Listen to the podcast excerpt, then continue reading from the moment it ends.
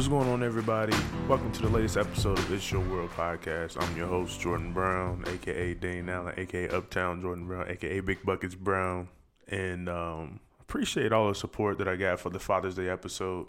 That was something different, and I really felt like um, I wanted to give Robert Brown the respect he deserves, because the dude stepped in when he really didn't have to. And um, I know I appreciate him and everything he's done for my family, especially my mom's, you know, uh, when they end up getting together.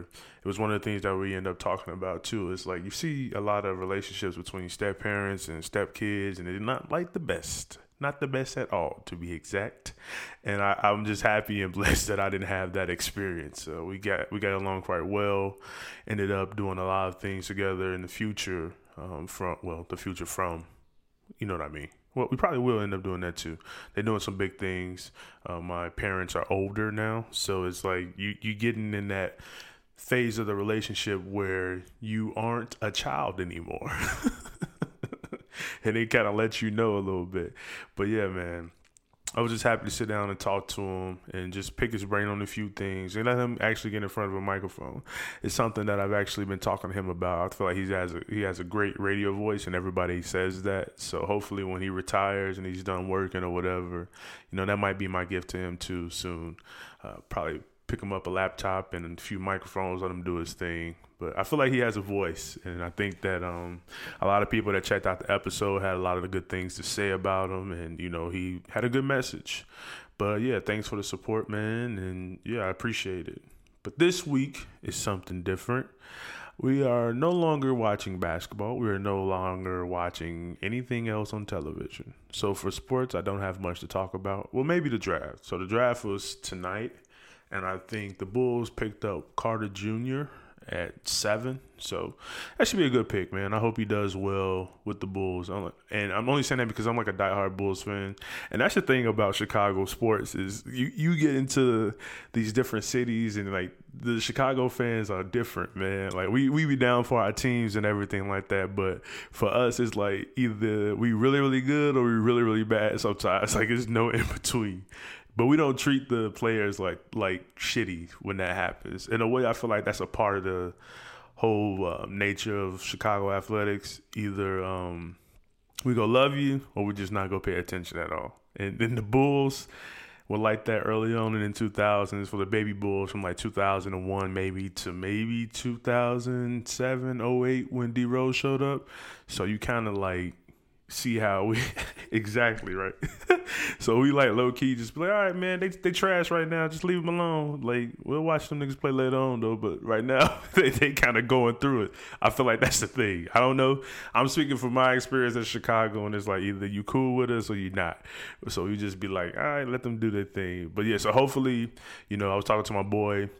He was saying like he's a good defender. He's a big Duke fan, so he knew a little bit about him. I didn't really get to see Carter do a lot at Duke. I didn't really watch a lot of basketball, well, college basketball this year. But he was saying how um, Bagley was ball dominant, so you didn't really get to see him do a lot. But Carter Junior should be really good um, in the post.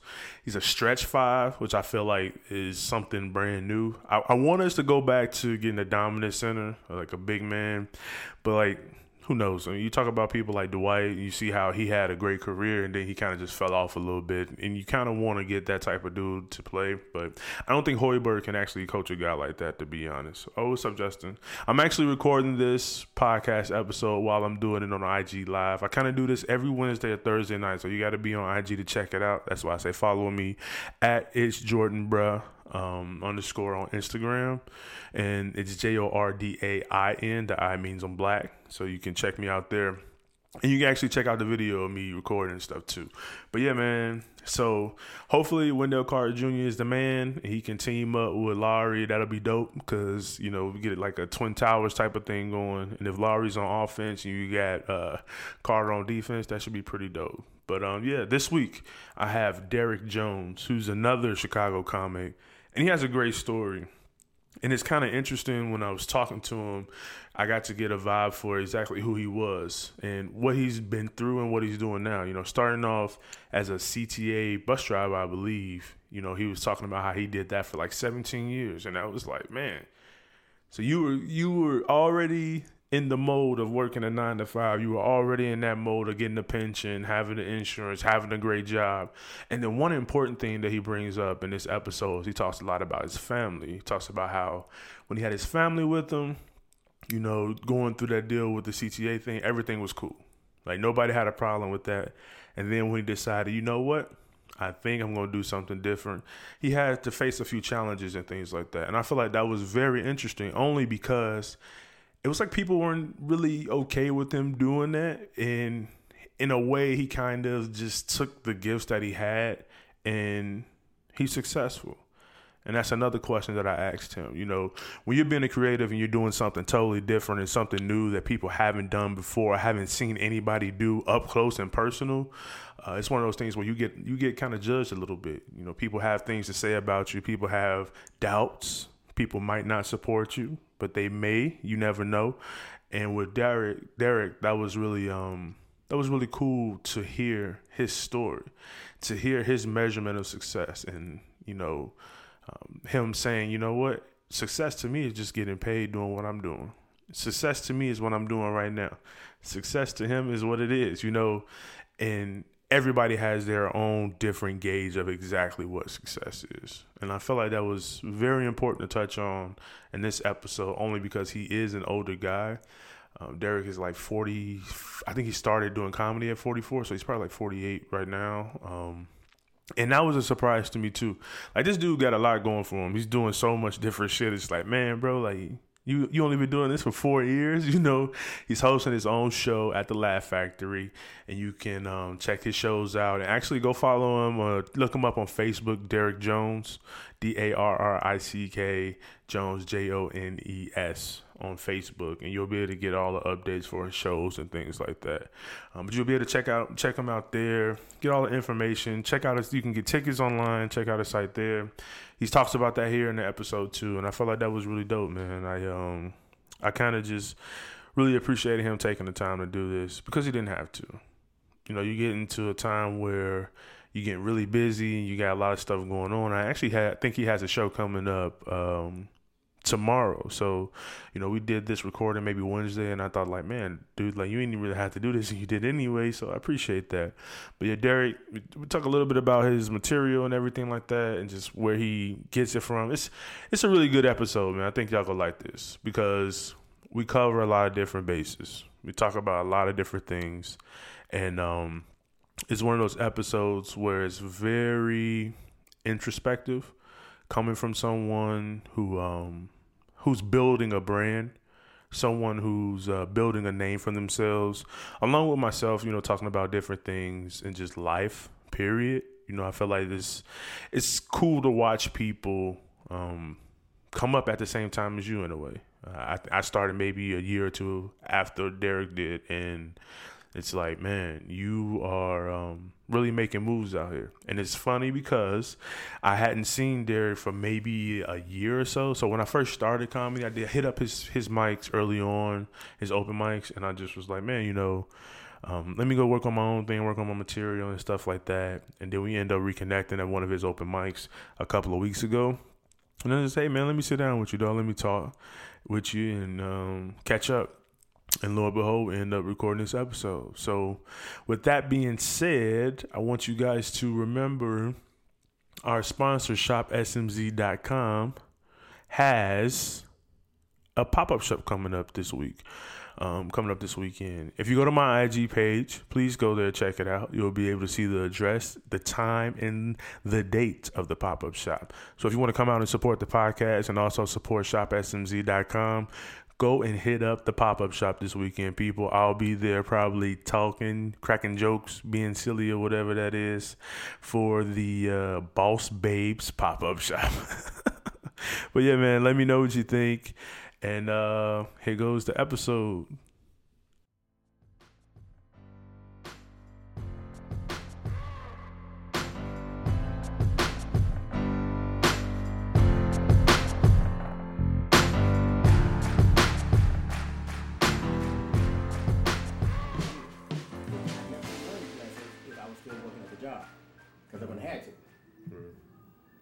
That, that makes it makes more sense in a way. Like, you can get into that mode of just this is what I'm supposed to do. Like you said, a box of just having that nine to five and just working. And like, even for me now, it's like I had a nine to, I got a nine to five too. I enjoy it, it pay the bills. No, yeah. But you know, I also enjoy just doing stand up and podcasts and stuff way more. Right. Because it's actually something you want to do. Right. And what what was it like, like finding that structure and just putting it all together once you stepped out of that realm? Man, it was it was um, for lack of better words, and I want to say it was amazing, dude. It's like it's like magic. Mm. Actual freaking magic. It's It's it's it's things come your way when it's like you be needing things, and like and like all of a sudden a motherfucker will call you with exactly what, what you, you need. need. And it's it's just like you you really just gotta put yourself out there mm. and and the right people to see it. But you gotta put yourself in front of so many people and right. stuff like that. Like me, I do like numbers and shit, right? Like when I do like my um, events. I write down times and dates of mm-hmm. who saw it, how many people saw it, at what time.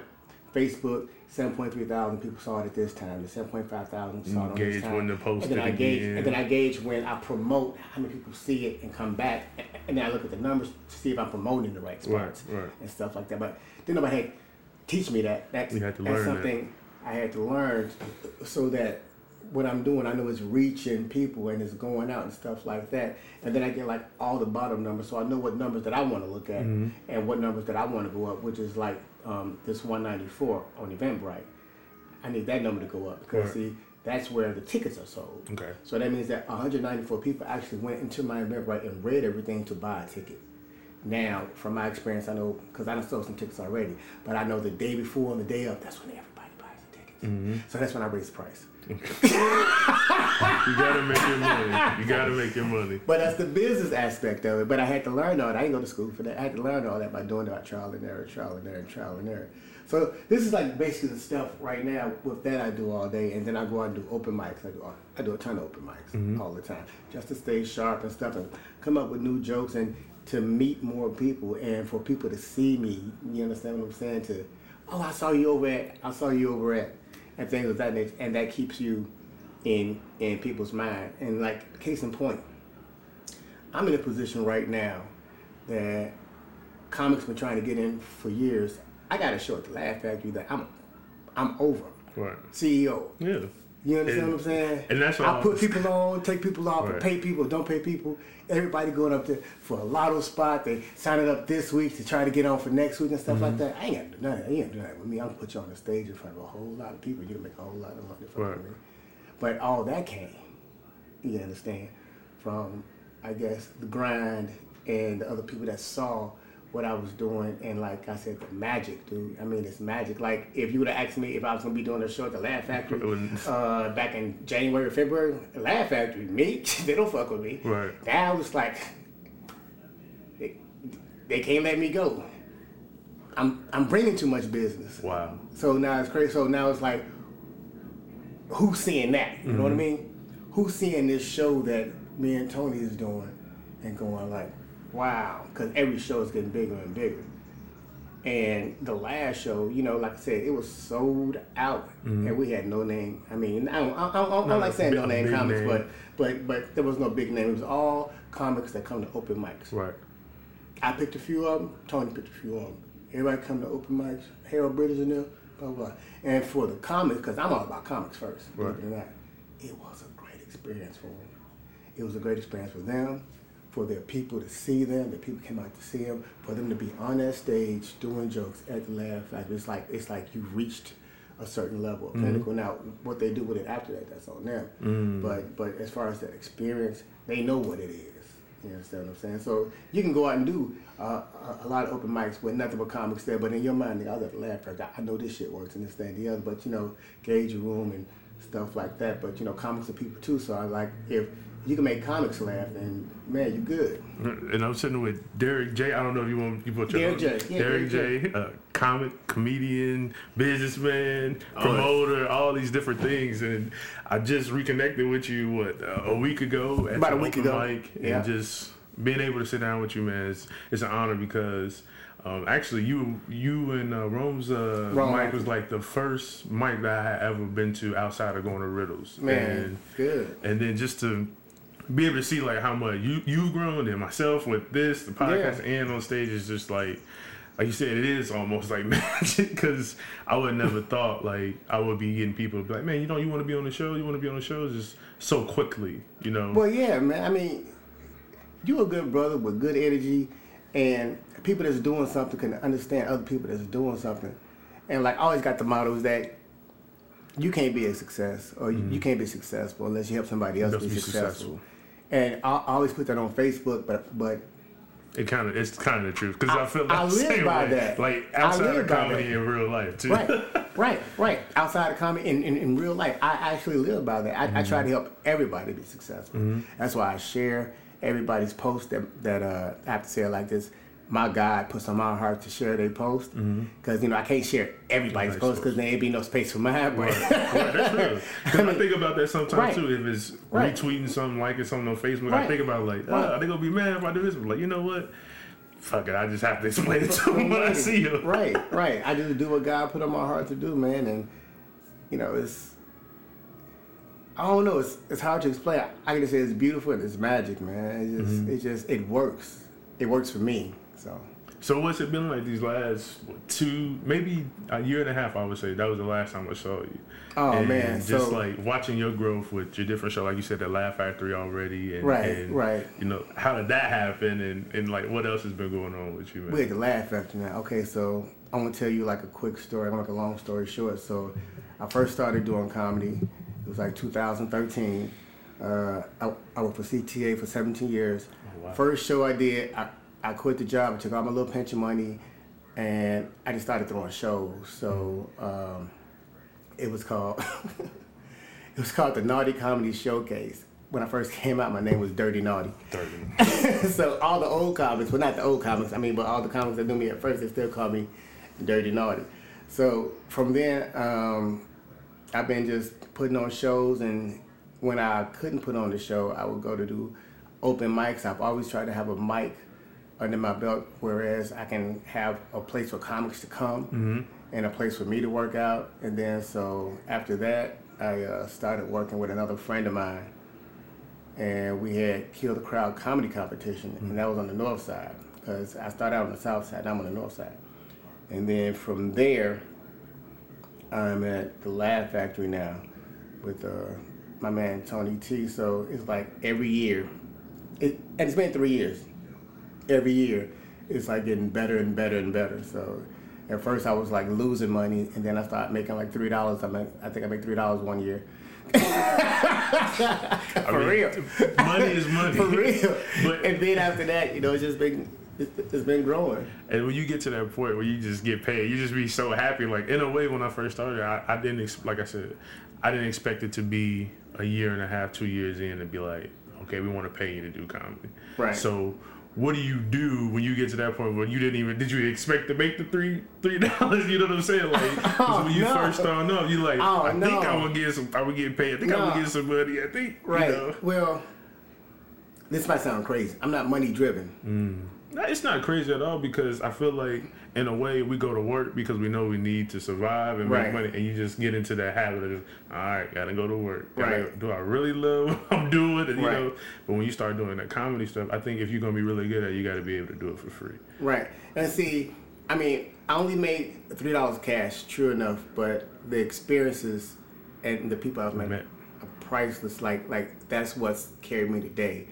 Because mm-hmm. if, if it was about the money, I would have quit a long time ago, and I wouldn't be at the Laugh Factory now. You know what I mean? Mm. I would, I would, right? I would be miserable right now, real. somewhere working for the public. For real, man. I mean, you still working for the public? No, like... I'm not. The public is working for me. Ah, so how did you get that? How did that shift? it's it's all a mentality thing. Mm. I mean, I mean, doing comedy, even though, trust me, anybody that's listening, I want you to laugh at my jokes. Really? I, I really do, but I do my jokes for me. Mm. I'm on that stage. I'm I'm I'm by myself on that stage. Basically. So it's so, like golf. So I got, I got to find the humor for me. So for me, it's like you know, uh, maybe you're just not my audience mm. or something like that. But I know, you know, there's a group of pe- people, it's millions of people out there that will be my audience that love my humor. Right. I haven't um, came across that as, as far as people not liking my humor, mm-hmm. but the methodology I use is is I'm I'm not trying to impress you. Real. But I also feel like... But also so it'd be like, like a bad thing to think about, but but that's what makes my jokes funny, because... You just talk it in a pe- way. People don't like, like, happy stories. It's true. Especially, I'm, I don't know, especially on the South Side and, and like with a real rude crowd. Mm. Oh, they want you to be like like really rude. Really? That's where I could be like just, just off the cuff, just myself, and they love it. Mm-hmm. And I mean, love it. I mean, it freaks me out how much. I'm like, yeah, you people are masochistic. No, I mean, I don't think we're masochistic. I just feel like that's just the environment in a way. Like, no, I was talking about certain crowds, though. Uh, I mean, yeah. I mean, it's just like, for me, being on stage, the idea is to be able to have a conversation. Now, right. I'm up there talking for me, but I'm also right. going with the laughs and everything like that. But when you talk about being in front of folks, like, people would look at me and be like, oh, man, he ain't, he ain't nothing. He ain't going to be mean or nothing. But if you step on my toes, I got to react yes. a certain way. You right. know what I'm saying? Like, you right. got to know how to talk. You got to know how to deal in certain situations. Right. And you get to let everything go when you're on stage in front of those crowds. I actually enjoy right. it when you, especially the black crowds. That's... That's one thing that I feel like um, might scare people away from doing stand-up. Oh, no, man, you need that. Because when you're in front of those crowds, you know you're going to get judged. You know they're going to talk shit about you and everything. But if you have a good set, you can keep going. And, and like, it's just a great experience, man. And I love black crowds. And, and and I wish we had more of it. I hope we could get more of those crowds together. Man, just the, go to the South Side, man. Just get off the North Side. I'm talking about on the regular, like all the Go time. Go to the South Side. They got Go. shows on the South Side all the time, just like they got shows on the North Side. I started out on the South Side. My first two years of me doing comedy, I was mm-hmm. on the South Side. Wow. I just came to the North Side about a year and a half ago. Mm-hmm. I just came to the North Side. So, you know, I just started meeting like all these other ethnicities of comics and stuff like that. Like, I know all the comics on the South Side, you mm-hmm. know, when Jokes and Notes was open. I mean, mm-hmm. Jokes and Notes was our home. Mm-hmm. So, you know, for me, it was really not a reason to go north when we had Jokes right and there. Notes. And then it closed right when I first you started. There was, there, there, there was no reason. So, you know, I threw all my shows on the South Side and, and everything like that. So mm-hmm. now, you know, I'm, I'm actually bringing, if you check my Eventbrite, South Side comedy to the North Side. Okay. I say that because now my um, audience followed me from the South Side. Now they're coming to the North Side. So, you, so you're going to see black people at my shows. Mm-hmm. A lot of black people at my shows. You're going to see Asian now. You're going to see white. I mean, Latino. Got a great Latino follower now. Mm-hmm. So, man. So, yeah. But go to the South Side. Trust me. I mean, take your, you know, your concealed carry. But That's real. That's real. I but I guarantee that. you, you're going to have a great time. They got plenty of places on the South Side for mm-hmm. you to do comedy. And and it's it's going to be the grind. But? No. That's it? It's going to be the grind. Real. But, uh, I mean, like, what was it like for you starting out? Because I feel like you probably started at a different time period than I did. Oh, yeah. See, I didn't start until I was forty-four. Oh, wow. Right. I'll be forty-eight in September. Oh, yeah, I'm old as crap. No, that's, Black don't actually, crack. Check my Facebook. I look good, though. I thought you had been doing comedy for longer than that. No, I just started doing comedy. Wow. I just started doing comedy. Mm-hmm. So, yeah, so it was rough. Mm. It was rough when I started because I, I remember my first plugger, and I just went back last week and found it. And when I just came out, because I didn't know any anybody in the comedy industry. Mm-hmm. I didn't know anybody. I just put the plugger out and started uh, promoting it. And then, so, like, from all these comics that I know today who were friends, but back then, it was like, who in the hell are these funky-ass niggas coming up with this comedy show? Who is these people? And this, that, and the other. Yeah, because they've been doing comedy for years yes. and stuff like that. Like, like, you know, who are these people, the nerve of them to just throw a show yeah. and put a show together, and they ain't got nobody on it that's in the clip? Nigga, I ain't know nobody. Right, that's real. You can't, if you don't know anybody, it's right. really hard to start right. something. And so, then to have the balls to do that, though. Right. Oh, yeah, I had big balls. And then, and then too, you know what I'm saying? I mean, I, I ain't gonna lie. I had big money, so you really can't say nothing to me. Mm-hmm. I'm paying for everything. Mm-hmm. This is that's who real. I am. That's real. That's real. And, uh, and, and I was bringing out a crowd, right? Mm-hmm. I was bringing like one hundred, one hundred fifty people to see people that nobody, nobody knew who they were, right? right? But I was bringing out a crowd. So I would always say, well, you know, you weren't on the plugger, mm-hmm. so apparently wasn't nobody coming to see you anyway. The, so. the, the, the Ruffin line, ain't nobody coming to see right, you. Right, right, and the David Ruffin. I ain't tell nobody that. I just thought that.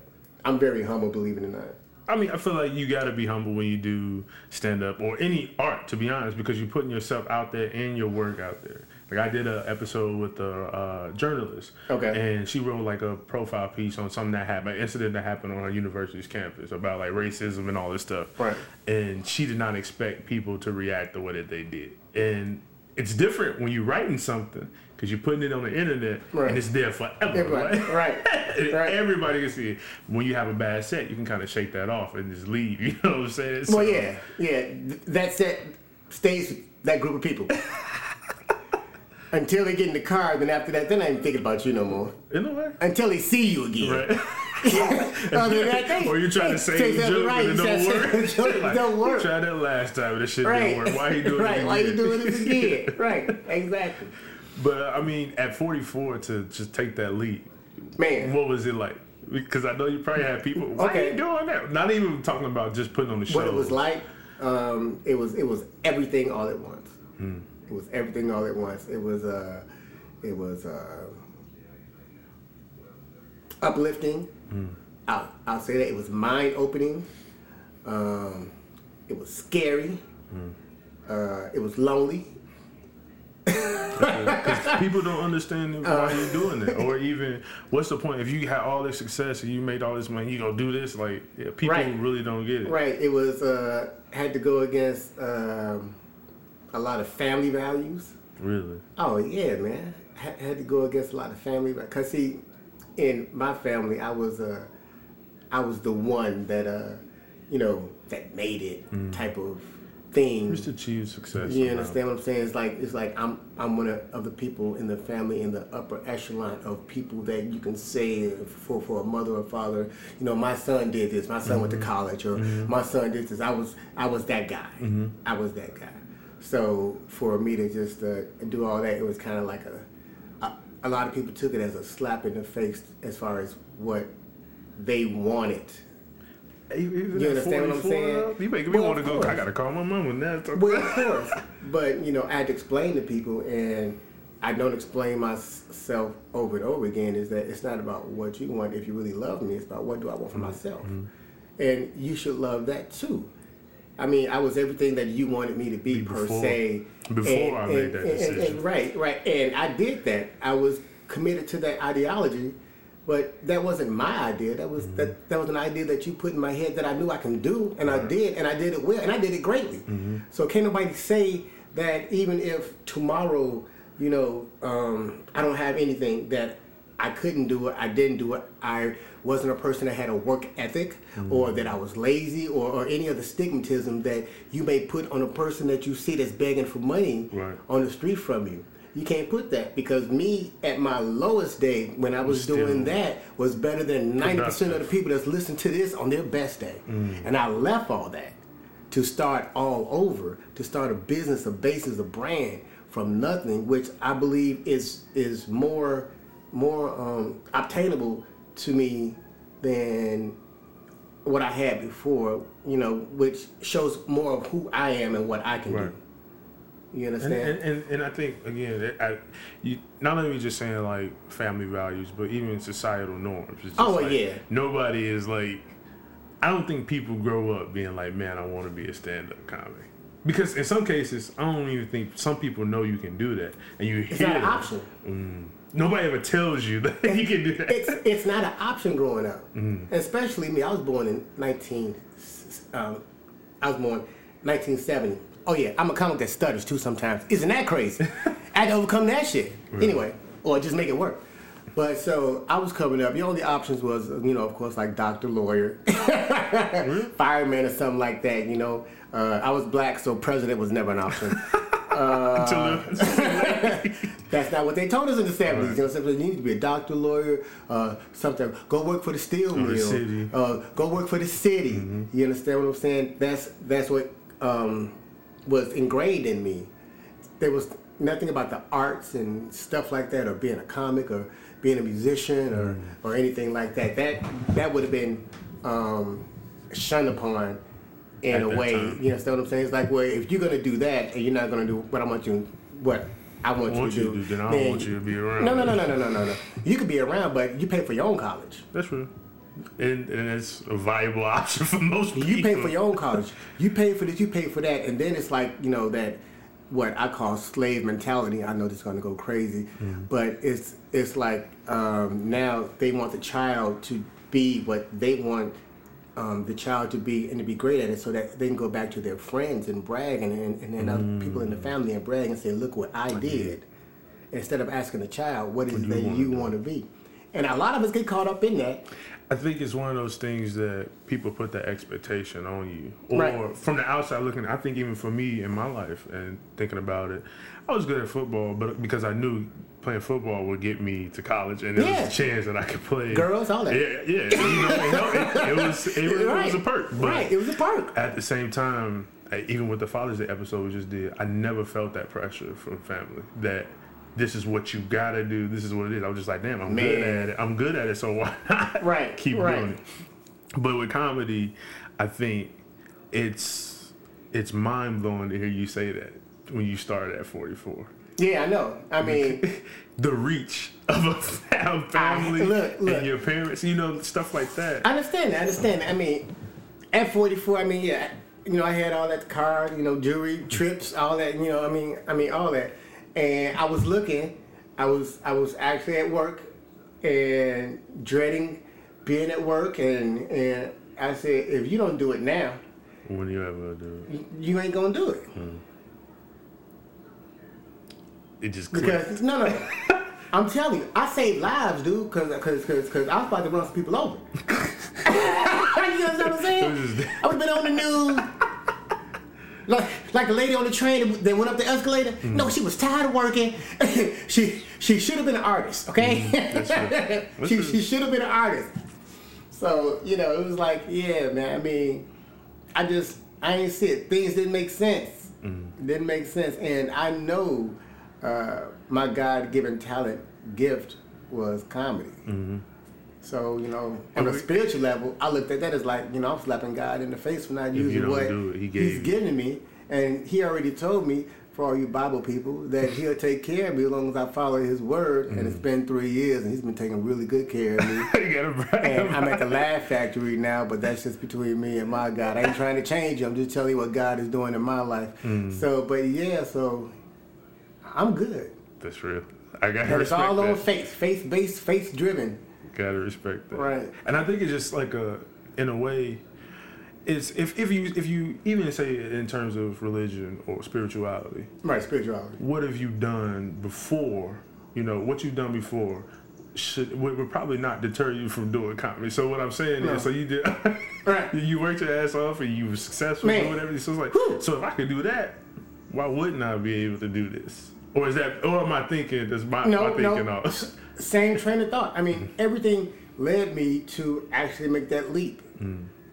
Actually make that leap. I mean, it's one thing because people in, in that position of, of having money, job, security, it's easy for them, and I found myself doing it, when I would see other people who weren't as, as fortunate, I would actually, the words or things in my mind would be like, why don't you go get a job? Why don't you try to do something for mm-hmm. yourself? Why don't you do this and why don't you do that? But it's easy for you, a person to say, or when they or, or, appear, or, or, right when you when look, you, you feel appear, like you're looking down, and then you look right. You understand what I'm saying? And or, or why don't you create a job but do this and do that and blah blah blah. And so I've always believed in the philosophy, but I've never been in a position that I had to mm-hmm. use it. So you finding out you had skills you didn't even know you had. Well, way. I'm. I got skills that I've always knew I had, but I've never had to use them. You know, they lie dormant. Mm-hmm. I knew that they were there. Um, as, as far as the skills, all that comes from my faith in uh, what I believe in that I'm doing, and the fact that it's really so easy if you don't know something to seek out the information and find it I'm out, try to learn and then and, and learn and teach yourself how to do and it, and then apply it's, it, and then, and then that's that's all it is, application. Everything I know about, you know, I learned and I applied and then took it and reapplied it and did this and did that. What worked, I kept. What didn't, didn't I, I stopped doing. Mm. That's deep, man. Because I, I, I think it's one of those things where we live in this information age where we got so so much shit at our right fingertips. There on the computer.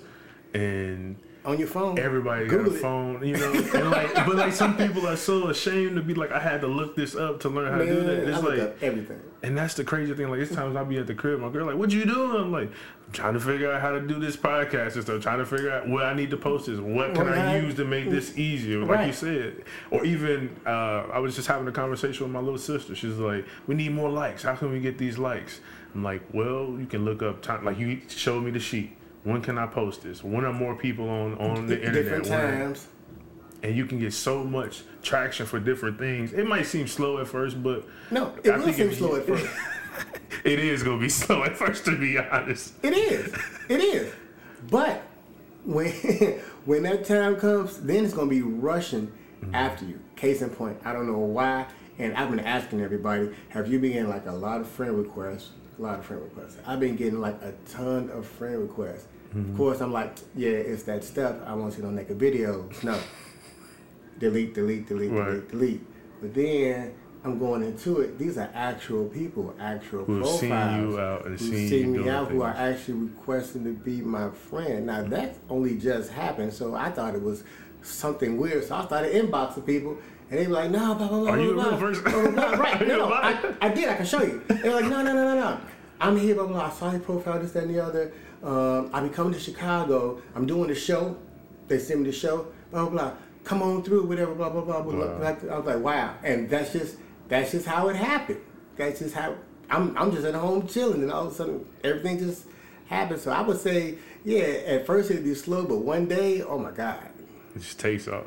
For real. It's like, you know, when when you start going to places and then people be like, oh, that's Derrick, blah, blah, blah, he, blah, blah, blah. Mm-hmm. Right. When before then nobody see me. Right. But you know, you gotta put yourself out there and keep a good spirit and treat people right, man. Mm. I that's feel it. Like that's like your bottom line. Always try right. to help people. Always try to help people, man. Always try to help people. And don't be looking for nothing in return. I mean, I, Don't I, be looking for nothing in return. I think... Especially immediate. When you put that expectation on anything, and I was just thinking about that on the way here, it's just like, what is your expectation with comedy? You know, for me, I was just pondering stuff and like, be successful. And then you have to break that down even more. What's what's success? You know, like that's your own definition. And that was that was gonna be my next question for you. Right. That's me personally. Mm-hmm. Um, I'm successful. Yeah. I'm successful right now, sir. I'm successful right now. Now, to me, um, it's kind of like I put it to you like grade school. Mm-hmm. And I already did uh, K through eight, and I graduated. So now I'm in high school, so I'm starting all over. Right. That don't mean that the grade school years don't Didn't count. count. You understand what I'm saying? I'm successful right now. Now mm-hmm. I'm starting all over. So, like, I'm a small fish in a big pond. You know, so after I keep growing it in this pond, and then I go to the next level. I mean, it's going to be a constant reinvention of myself. So, yeah, I'm I'm successful right now. I didn't expect you to say that right off the bat, but you got to think highly of yourself and able to keep even moving forward, to be right. honest, too. Um, I think one of the things that you probably don't even notice that people are watching do. One thing I admire about you do is, like, you seem like you're, like, a dope dad, and you balance both of these, like, you balance, oh, yeah. like, like, like, being able to start something over.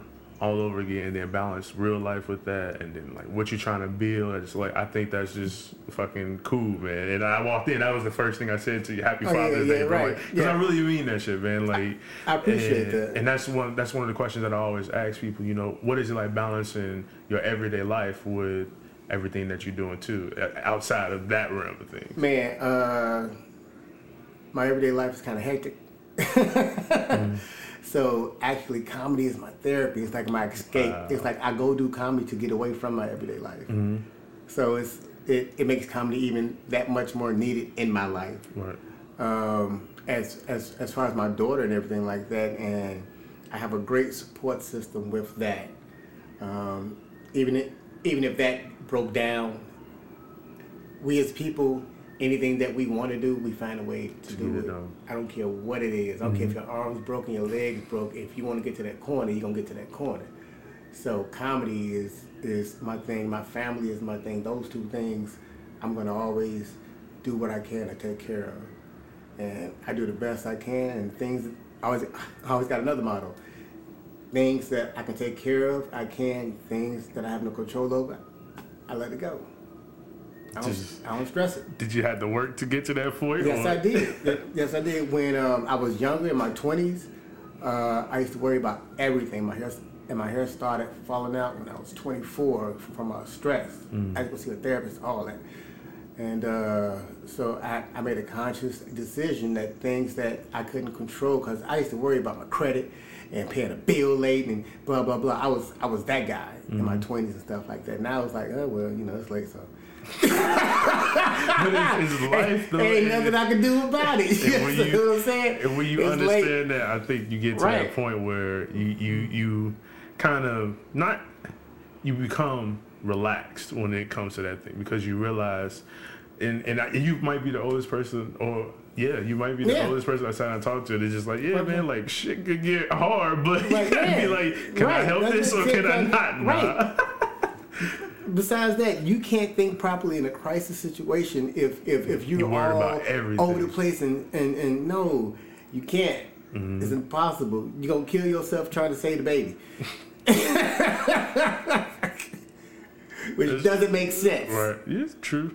True. That's why they say on the airplane, I, I like to use this example, it's like the airplane's going down, that you put your oxygen mask on first before you put on your child's. Because mm-hmm. if you try to put on your child's and you can't do it, that means that you done killed the child and, and killed you. Be to put you ain't going to kill you. Mm-hmm. So take care of yourself first, then you better take care of the child and probably somebody else. Mm-hmm. But if you're struggling with the child and then you pass out, well, the child definitely going to die. Right, because you so can't even care, help yourself. I understand, but our first thing is to, I'm going to have to take care of this, take it. No, no, take care of you first. Mm-hmm.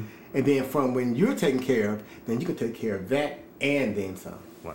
I never thought about it that way. Well, but that is don't. The instructions. Make sure you put right. your mask on first. Right. And they do it for a reason. I mean, they being selfish, but you know it's about the overall over good. I think the the bigger picture. The bigger picture. What can you really do to help yourself first, and then right. worry about helping other people? Right. So I mean, other than the journey, what else you got going on? I know you got shows and stuff coming up. I wanted to get man, you time to plug that. I'm, I'm telling you, man. Uh, this right here, uh, as far as comedy, is is like it's been taking me in so many different directions, like. I just did a play mm. uh, in January. It was my first play, uh, two shows. It was sold out. Uh, they got me doing acting now. I'm in a couple movies right now. Mm. Um, I waited for them to call me back to do the parts, but you know we read the script. Uh, we shot like one scene, so it's like it's it takes you into so many directions. Like I wanted to be a stand-up comedian, right? But in order for me to do that, I had to be a stand-up comedian. I had to be a promoter. Right, you gotta wear a lot I had of to be the, the guy that uh, got the venue. I had to be the guy that, that, that made the contracts. I had to be the guy that do this and do that. All so that I can get on there and just be a stand-up comedian. Mm-hmm. And then I had to promote myself and I had to promote the show. So, so it's like I have to wear like a lot of hats and do like a lot of other stuff that has nothing to do with the actual stand-up part. But for me to do the stand-up part, which enables me to help other people, because see, by me helping myself, I was able to help other people to do the stand-up part too. Mm-hmm. So they ain't got to do all that that I do. They don't have as much responsibility. Right. They know all you got to do as a comedian is just come there and worry about your set and do your set and have a great time. All the stuff that goes into the whole month before the show and stuff mm-hmm. that I do here with these numbers and writing down. About. Y'all ain't got to do none of that. You ain't even thinking about none of that. For real. That's real. So, real talk, though. You got to appreciate you for that. You got to appreciate. Because, like, when I saw you doing all the different mics and everything, and then you right. got the show, I was just like, wow, this dude's putting in a lot of work and right. what he's doing. And I gotta say, that was one of the main reasons why I wanted to get you on here. Just, can you walk us through that type of right. situation? Like, anybody can do, do it. Show. Okay. Anybody can do it. I just put myself out there. I mean, I just actually put myself out there. You know, I I, um, I go out, I talk to people, I do mics, I talk to other comedians, mm-hmm. um, I talk to owners, um, have just a general conversation. And what is that type of, what is that conversation like? Do they have to see you first, or do you just, hey man, you know, you ever had stand-up comedy here, or, you know? Hey, oh, oh, oh. Um, when I'm dealing with a new owner, mm-hmm. oh, well, yeah. I, I, I go in, I check the space out, uh, I, I see if they got a place for a mic, because, see, in order to do that, they got to have, like, either their own sound system, or then I got to bring a sound right. system. I mean, you know, it's it's kind of hard to find, like, the right spot sometimes. And then, uh, but, yeah, the uh, thing is, is that the first show I do for you is free, and I, and I take an off night, like a night where you ain't got nobody else in here. Mm-hmm. And I do that show for free, and you'll see what I do is by me showing and proving. Right. And then after that, if you want me to continue to have shows here or anything like that, we can discuss the business plan. And how is that? Um, I, want, I want a real good story. I want a real bad story. Oh, you know. no, no, no. I've, I've had nothing but good stories because, because if uh, it doesn't go the way that I want it to go, then I'll leave. Well. Right. You have to understand, I have just as much power as the owner does. And you coming in, yeah, I mean, that status plays I, a lot I, of it too, too. I have just as much power as you do. Actually, more, because now I'm bringing people in. And I'm making you money. And yeah. I'm making you money. Mm-hmm. You understand what I'm saying? I mean, if you don't want to understand, I, I, I'll take it elsewhere. But I've been doing this for a while, and I do have a track record. I do have a track record that, you know, is digital now, so I can show you. I got videos and everything. Right. This is all the stuff I've done with other people and this, that, and the other.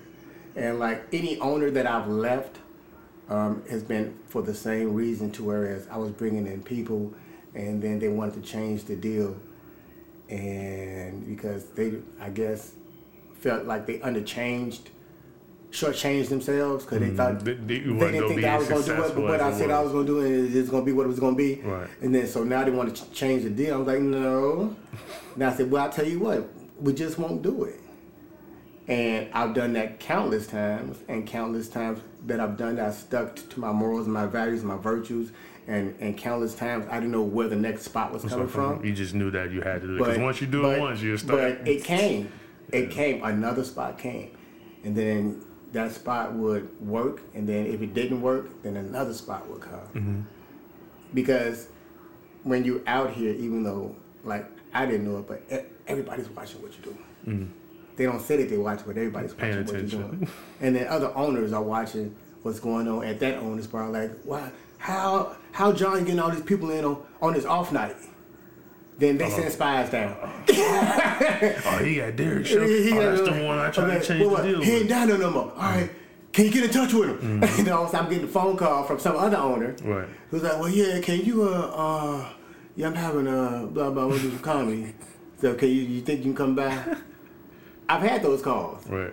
Or those inboxes uh, on uh, on Facebook. Facebook. So yeah, so you know, it's like you know, just put yourself out there and believe. And I mean, like I said, don't expect nothing in return. So everything you get, you appreciate. Mm. Material, man. I, I feel like yours is more family oriented. You talk about a lot of family. It is stuff now. Like that. I mean, what, what, what, what are your focus on? What are you? I feel like when. When I write something new, it's always something that I'm stuck on. I'm trying to get it all out, get the bad ideas out, and then come right. up with something, put it together. I, I, I don't know right. well, what your method is. Well, but. My my new method is is that I try to be as comfortable on stage as I can, so I, I try to talk about myself and my family. Mm. When I first started doing comedy, of course, uh, I was terrible. I bombed consistently. That's true. But I had enough money to keep putting myself back up there.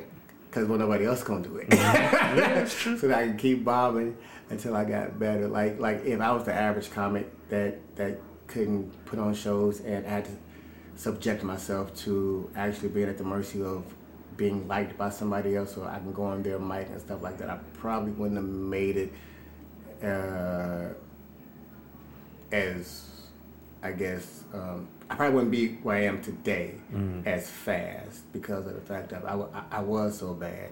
And I needed to practice. And I knew that when nobody going to let me practice, because when nobody going to let me be bad on their stage mm. type of thing. So you that, had to, you had to right. get on stage somewhere. That's why, like, you've been in my rooms. I'm like, you can be bad here.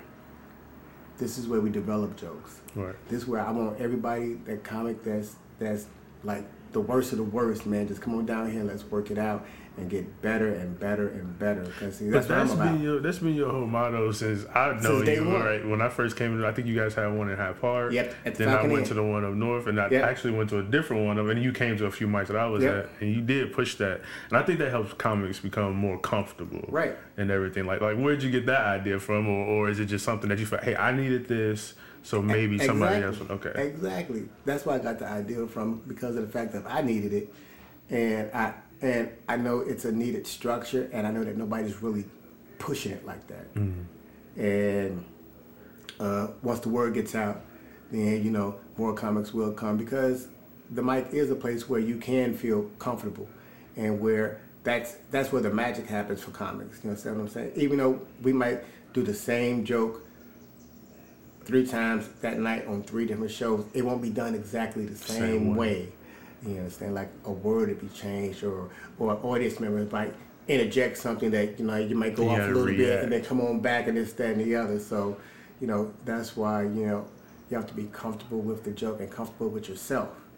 That's why I kind of got away from recording all the time. I, I feel like when right. you're trying to figure something out, it's best to just talk it through one mic. Okay, talk it through, through another one. And okay, right. once you get it to where you want it to be, then you, you talk to twelve mics to get to the final product. But yeah, I, I, that's that's another thing. Like I said, I just I think that's a dope method to have as far as like pushing other young comics to yeah. trying to, and everybody, and and it felt that way in your room. Like I like right. the thing you got with the bell, bell right? Like, everything, man. It's, it's it's an interactive show. Very interactive. That because you know you know we get a lot of comics, but that keeps the, even the comics are now, you know, paying attention more and stuff, right. and they want to hit the bell, and it's more like family-oriented, and, and then the people that's down there that that's seeing the show is like, you know, these people having a really good time, time here. Right. And then so the few audience members, the little five or six people that come, but, you know, it's a small space, they're having a good time. Then they tell more people, and then, you know, all of a sudden, you know, we had that one show where it's like, it, it was too many people down there. I was like, God damn, I'm, it's too many people. It's too many people. True. So, yeah, but, you know, I'm all about comics. I'm all about comics. I'm all about comics and comedy. Everything else is going to fall uh, in place after that. Mm.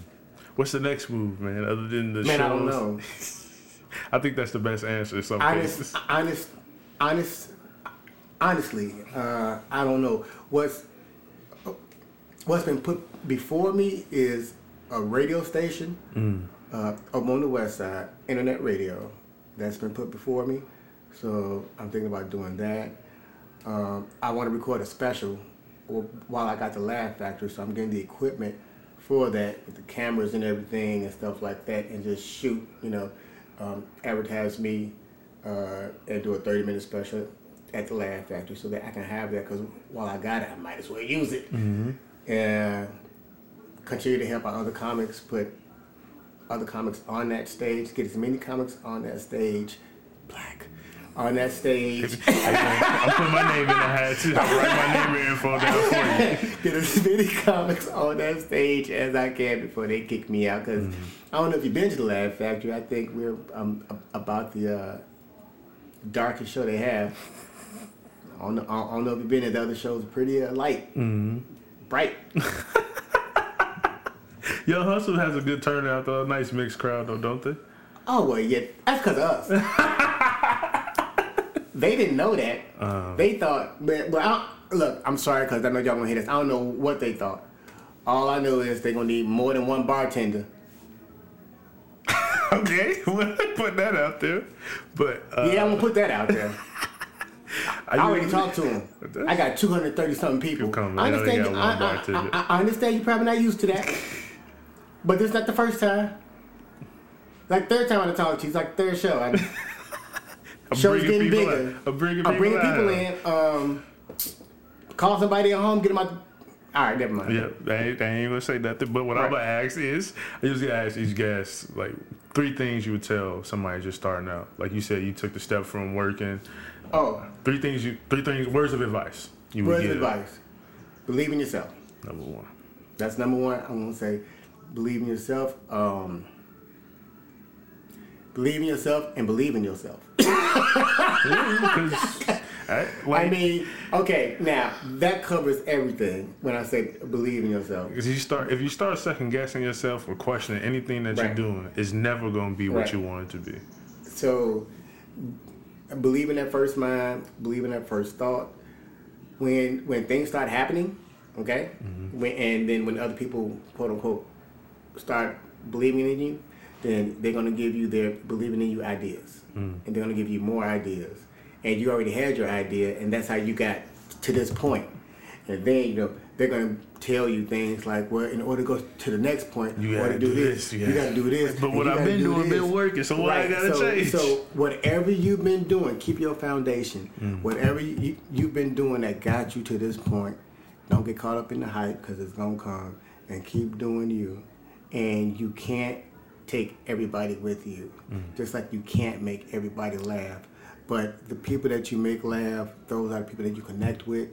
Um, keep those people dear. Don't let the few people that didn't laugh discourage you on the inside, because you still got to be professional. Mm-hmm. And you still got to give the people that are having a good time a show. So even even if you had a show and and you see people not having a good time, you see some other people having a good time, you still got to give them a good show. So don't let that mess you up mentally, right. and then all of a sudden they not having a good time. Mm-hmm. You know what I'm saying? Because I like for everybody to have a good time. I really, really do. I really, really do. But it might not work out though. But way. It might not work out like that all the time. And that's me staying professional. Mm-hmm. So I'm going to do my jokes, put my all into it. I'm saying, uh, I always say um, at times that comics care too much sometimes, and that's how their sets go off when when they care too much, because an audience can see when when you're, you're nervous flustered. and you're flustered and stuff like that. So I would say, uh, and I know it's hard, but you need to concentrate on what what uh, you're up there to do. And then if all else fails, do it for yourself. Go back to my what I said in the beginning, I'm up there for me. Mm-hmm. And do it for yourself. And then you should be able to get them back. You should be able to get them back and start all over. But if not, sometimes you just got to chalk up a night, man. You just got to chalk it up. You had some bad ones. Man, look, some e- bad ones. Look, everybody done had bad ones. And I always go back to, because I just now started studying comedy. And like Bill Burr had, had like, he, he just bombed like a year ago. And he's been on comedy forever in Philadelphia. Mm. Of all places, that would harsh. And if if if he could bomb, okay, it and can and, and, and he's been doing comedy, he has a name. Come on now, how am I gonna be that hard on myself? Mm-hmm. And I'm just starting out. You know, I'm still learning, still learning, still mm-hmm. learning. You know, I don't have all the answers, but I know how to fake it, make it seem like I do. But I, I'll be the first to tell you, dog, man, I'm feeling my way like everybody else, man. I just. More confident in my field. Mm-hmm. That's all it is. I'm just more confident in my field. Number three. Number three, man. Have a good support system. And sometimes I think that could be I would say that. one person. That could be no, no, ten no, no, no. people. That could be one person. All you need is one person. Like, if if you got a friend, like anybody that's listening, if you got a friend, then your friend will be your support system. Mm-hmm. You know what I'm saying? I mean, a friend, not just the name, but an actual friend. A friend will be your support system.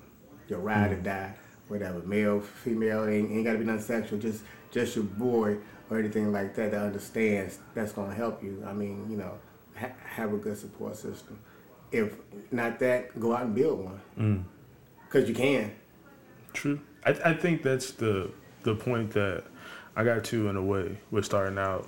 A lot of people, and it's funny because, like you said, it's people that be like, oh, your joke's okay, they cool now. And then once you start getting better and everything, it's like, oh, okay. It could go either way. It mm-hmm. could be like, oh, this shit is good. Mm-hmm. Oh, this he getting better. So, no, it's bad. It's terrible. And then I turn around using my jokes. Come on, man. Right. Right. I'm laughing about it, but it comes with the territory. But when you say that, it's like, man, and, and that's kind of the phase that I got to with me doing stand-up and podcasts. Mm-hmm. It's like, if you, and, and I explain this to everybody differently, but it's got the same thing. Mm-hmm. I had people that supported me all through my entire life with football and everything like that. Mm-hmm. And like, well, why you don't tell me about the comedy stuff? Why you don't tell me about that? Like, I mean, y'all was there since I was ten, so right.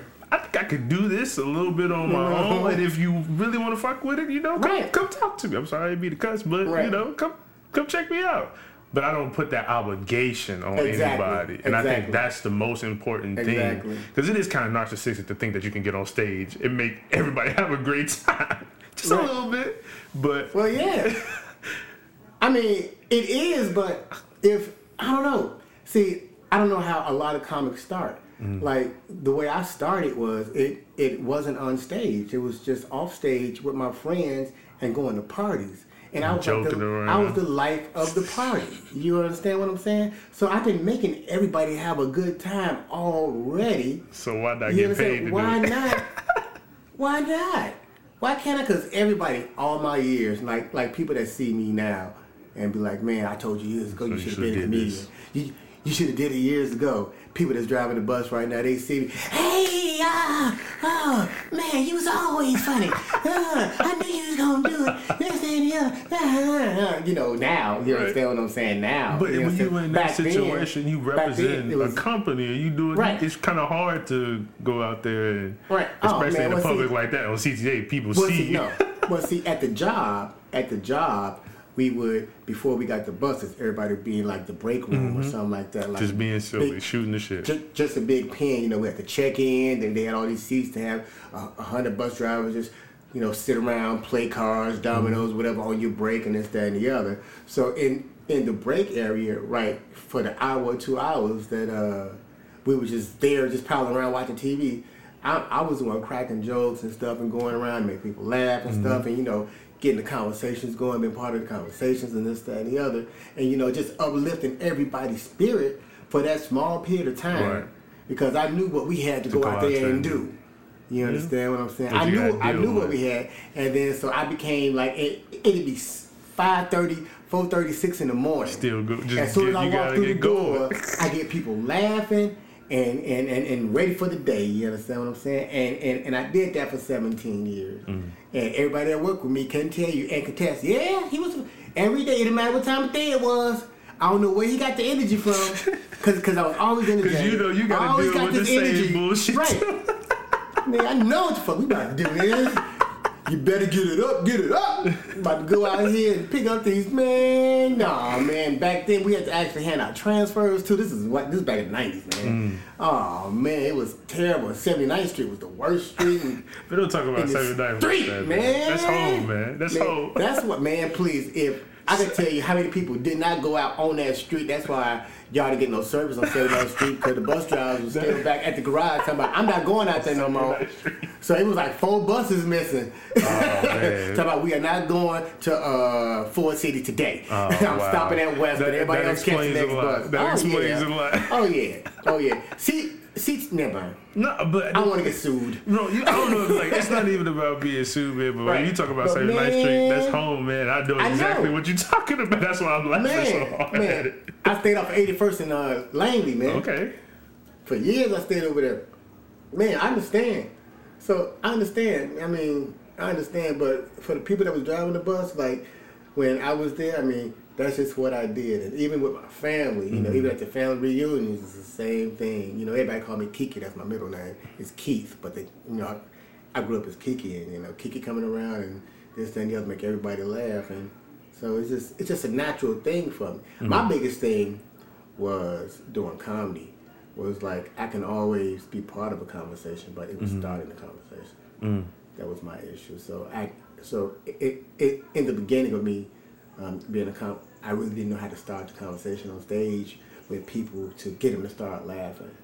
I think that is something that you learn, and it's really weird because it always starts with a question. But then we live in this society where if you ask too many questions, oh, this nigga dumb. Like, right. no, it's not that right. I'm dumb. It's more so. That's how we. That's how conversations get started. That's is this right? Is this wrong? Is what happens if this happens? What do you think about this? You know, a lot of people don't want to be seen asking too many questions or anything like that, or even just making an outlandish statement. Well, and yeah, getting somebody yeah, because that's how I do mine. Mm. I make a statement, mm. and then I tell you why I made that statement and why I stand by it, and then I, I make that part funny. Right. I don't ask questions too much, really, because because I really don't care about how you do it.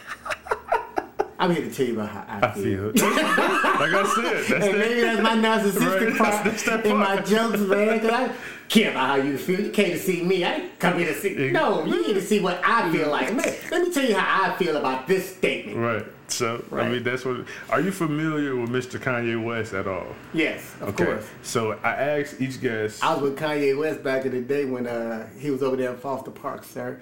Oh, man. I, I didn't know. You weren't even born, know sir. How how long ago was that? You weren't even born back then. This is back in the eighties. Okay, yeah, you're right. I was on the tail nineties, end of that. I was on the tail late end. eighties, in the nineties. But, um... I didn't know Kanye, but I was over there with that group that of people. Period. But, um... Which is crazy. Which I probably so did know talent, Kanye, right? but, but didn't even know you know. I didn't, I didn't know he was Kanye back then. Right. You understand what I'm saying? And that's and that's that's kind of the whole he's, idea. He's probably two stone bones and shit. He wasn't even Kanye back then. Everybody used their real name back then when we was gang banging, nigga. Nigga, that was two stone, nigga. Two stone bone, man. I was like, it's Kanye West. Nigga. Now, right? Now, right. But I asked these guys where they at on the Kanye confidence level. And that level goes, that, that scale goes from College Dropout to his latest album, Yay Now, Not Life of Pablo. But right. your confidence or what your what your comedy is doing, what you're doing right now, where you think you are on that? Oh, that. oh, well, on that scale, I'm I'm still at the school level. So let's just put them somewhere yeah, between yeah, college yeah, dropout yeah, and college, graduation. Yeah, college dropout and graduation. That's that's about where I am. Mm-hmm. It's about where I'm gonna stay. That's. I mean, I think. I say that because that's foreboding. It's and and you can put any adjective you want You're, to in front of that. But I feel you on that. I feel you on that because it's that's real. I feel you because it's like you can get to a certain point where even like. Even like you think of names like Chappelle, and I admire the most mm-hmm. Chris Rock. Mm-hmm. How his shit is just still I'm norm. I'm a regular guy. God. It's like no, you're not, Chris. But we just gonna act like well, you are. Right. So. But I feel you on that. I'm gonna, as we said earlier, stay humble. I think those were his humble albums. Mm. You understand what mm. I'm saying? So so yes, yeah, stay humble, and uh, and, and and things uh, happen for you, and people won't say you're crazy. Real. Cause not that he not doing what he can do, he's doing exactly what he can do. I mean, everybody's talking about it. He's, he's still making more money than I am, and and, and, and that's the and he's thing. Gonna blow up bigger, right? And that's the thing that's got me to the point where, I mean, I, you don't have to agree with anything that he's doing or saying, but it's like, damn, for us to be so outraged and upset about it. They still paying attention to this stuff. Exactly. We just like if you're having a conversation with somebody. Exactly.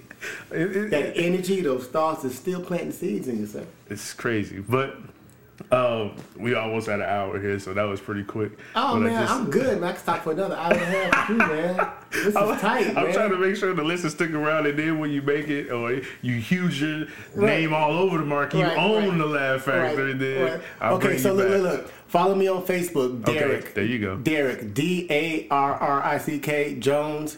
Uh, Instagram, Twitter, same thing. I appreciate y'all, all y'all. And look, y'all keep supporting Jordan Brown, y'all. I appreciate that, Please man. keep supporting my brother, man. He's a good brother coming up. Uh, he, he got a lot of good things going on, and I'm here. I'm going to support him. Support him. Support me. Keep it black. Keep it right. Oh man, that's I appreciate it. I didn't even have to take that. That was not written down. We did not rehearse that. Oh, no, that's from the heart, man. That's from the heart. But that's all I have for you, David. I all appreciate right, it. I, I, I,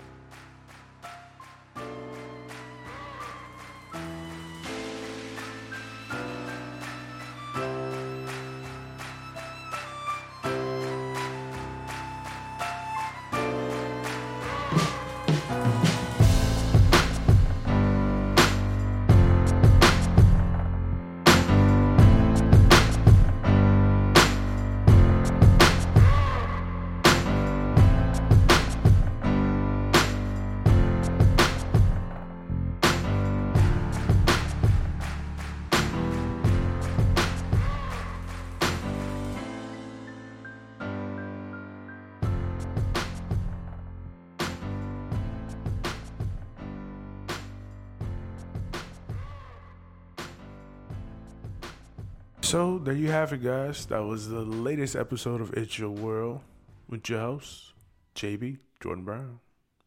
Dane Allen, Uptown Jordan Brown. um, I really enjoyed that, man. I, I feel like Darrick is going to do some big things in the city. And just sitting down and hearing him talk about getting more Southside comics up to the North Side, bringing Southside comedy all over the place, you know, like, I think that's something that we need. As he mentioned in the episode, Jokes and Notes, and, um, I wasn't around uh, when they um, first opened up. I mean, I was, I was still a kid though. And you hear about that place and you hope that, you know, it could come back and there'll be more places like that throughout the city where people can, you know, cut their teeth and really just build. And um, I think he's on the right path of bringing that back and putting some kind of uh, mainstay into the city of black comedy like that up. And I really just feel like it's one of those situations where you gotta, like, man, I don't even know you. you You got to grind. And he talked about that, you know, just putting everything together and really just coming up with different ideas of how to put shows on, how to put different comics in the right positions to succeed, not only when you're trying to build revenue and a profit from what you're doing, the the fact that he's having guys come and really just, or girls, uh, ladies also, um, come out and just really do the best that they can on stage. And, he, and and his open mic is one of those things too where it's super comfortable. So if you guys can look him up, find his open mic, man. It's up north. Um, and not only that, make sure you try to check out some of his shows at The Laugh Factory.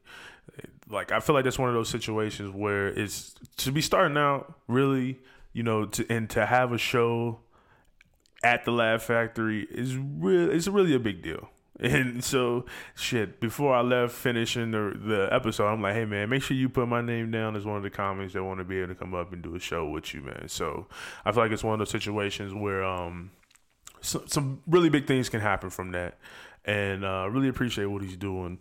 But also, don't forget to check us out on Twitter and Instagram at It's Your World Pod underscore on Twitter and Instagram. You can follow the Facebook page as well, It's Your World Podcast. Make sure you also follow me on I G and Twitter as well at It's Jordan Bruh underscore J O R D A I N. The I mean some black bruh underscore. Also, um, summer pop-up shop. The Boss Babes pop-up shop by our uh, first sponsor, Shop S M Z dot com, is on Sunday, June twenty-fourth, eleven a.m. through four p.m. Come check it out. fifteen twenty-four West eighteenth Street on the first floor.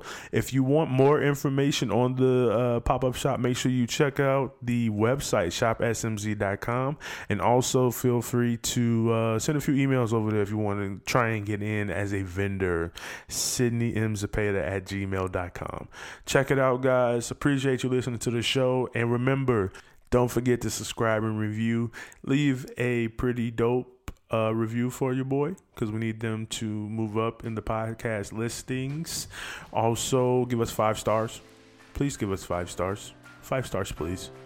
Um, and yeah, man, don't forget, it's your world.